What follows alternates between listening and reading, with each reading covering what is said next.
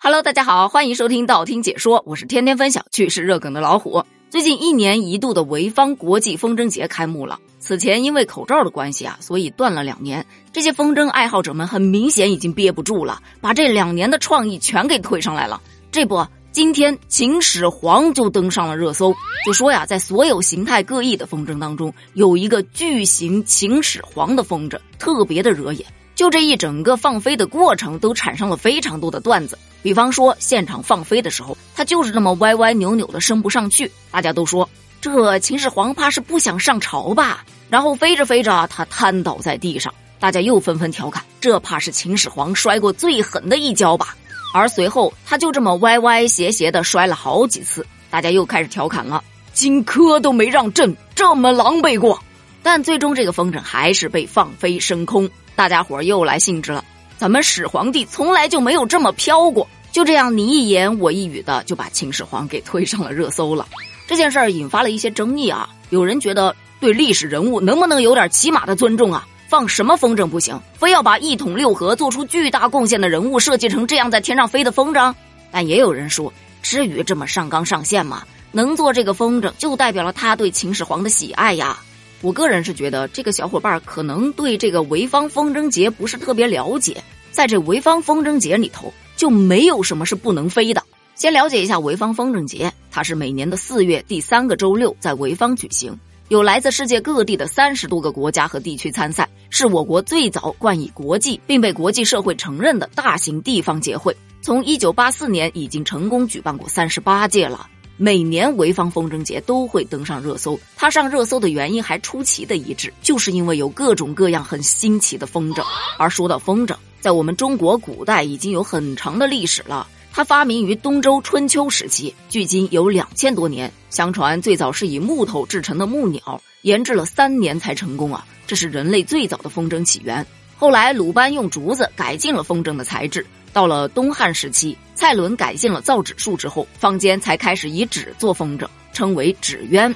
关于风筝的历史啊、传说呀，这个咱们就不多说了。我们还是来盘点一下那些造型奇特的风筝吧。那些常规的三角形、四边形、小鱼、小燕子的，咱们就不多说了。我们来说说啊，动画人物，《西游记》大家都看过吧？哎，有人就把孙悟空、猪八戒、沙僧都给飞上天了。他们在天上飞，我是可以理解的。但是唐僧也在天上飞呀，咱就是说，师傅你会飞，为什么不早说？咱一起飞去取经不好吗？除此之外，还有超人，就超人形状的风筝，其实是很好理解的，因为它本身就会飞。哆啦 A 梦在天上飞吗？也可以理解，毕竟它有竹蜻蜓。但是小猪佩奇也在天上飞呀。而且那已经不能叫小猪佩奇了，那叫老大一只猪佩奇呀！这给人的压迫感不是一星半点的，看完只想喊一句：“妈妈，我害怕。”反正对于动画人物，不管你会不会飞，都给我飞。除此之外，还有大型天空海鲜市场，在海里头你也是畅游，在天上你不也一样是畅游吗？于是你就会看到天上有各种各样的章鱼哥，他们那个触角啊，就那么一摆一摆的。就跟在水里面游是一样一样的，还有各种各样的鱼、虾、蟹，以及一些根本叫不上名字的海洋生物。抬头望天的那一刻，不知道口水有没有流下来呢？还有一类啊，就像咱们前面讲到的秦始皇一样，是一些历史上的人物。比方说，有一个埃及艳后曾经登上过热搜，但她登上热搜并不是因为她有多么多么的美，而是她太大了。就在天空中，你想想啊，浮现出一幅巨大的脸庞，而且是那种在天空中飘啊飘啊的感觉，真的会让很多玄幻小说里面的文字黯然失色。相比较之下，咱们天上飞的那些仙女儿就好看的多了，而且会给人一种在天空中上演神话故事的感觉，这才叫神仙天堂啊！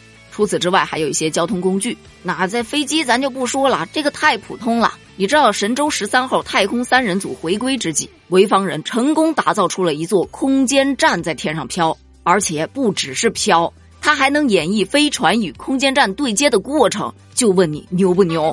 再问你，如果你看到高铁飞上天空是一种什么感受？反正我看到这样的风筝，我是觉得非常震撼的。包括航空母舰，给人的冲击力也不是一星半点的大呀。所以也有网友笑称，这航空母舰原来真的能航空。除此之外，每年都能在风筝节上看到巨型蜈蚣，这是我最害怕的一种风筝。我真的特别怕那种很多脚的虫子。你想想，一个一百七十多米的巨型蜈蚣在天上飞呀，看完之后汗毛直竖啊！跳过跳过，这个赶紧跳过。其实还有一些比较搞笑的风筝啊，比方说飞天茅台飞上天，大家也是调侃啊，这飞天茅台真的飞天了，这下可是真的抢不着了，笑死！但其实真的还有非常非常多很奇特的风筝，欢迎大家在评论区补充一下。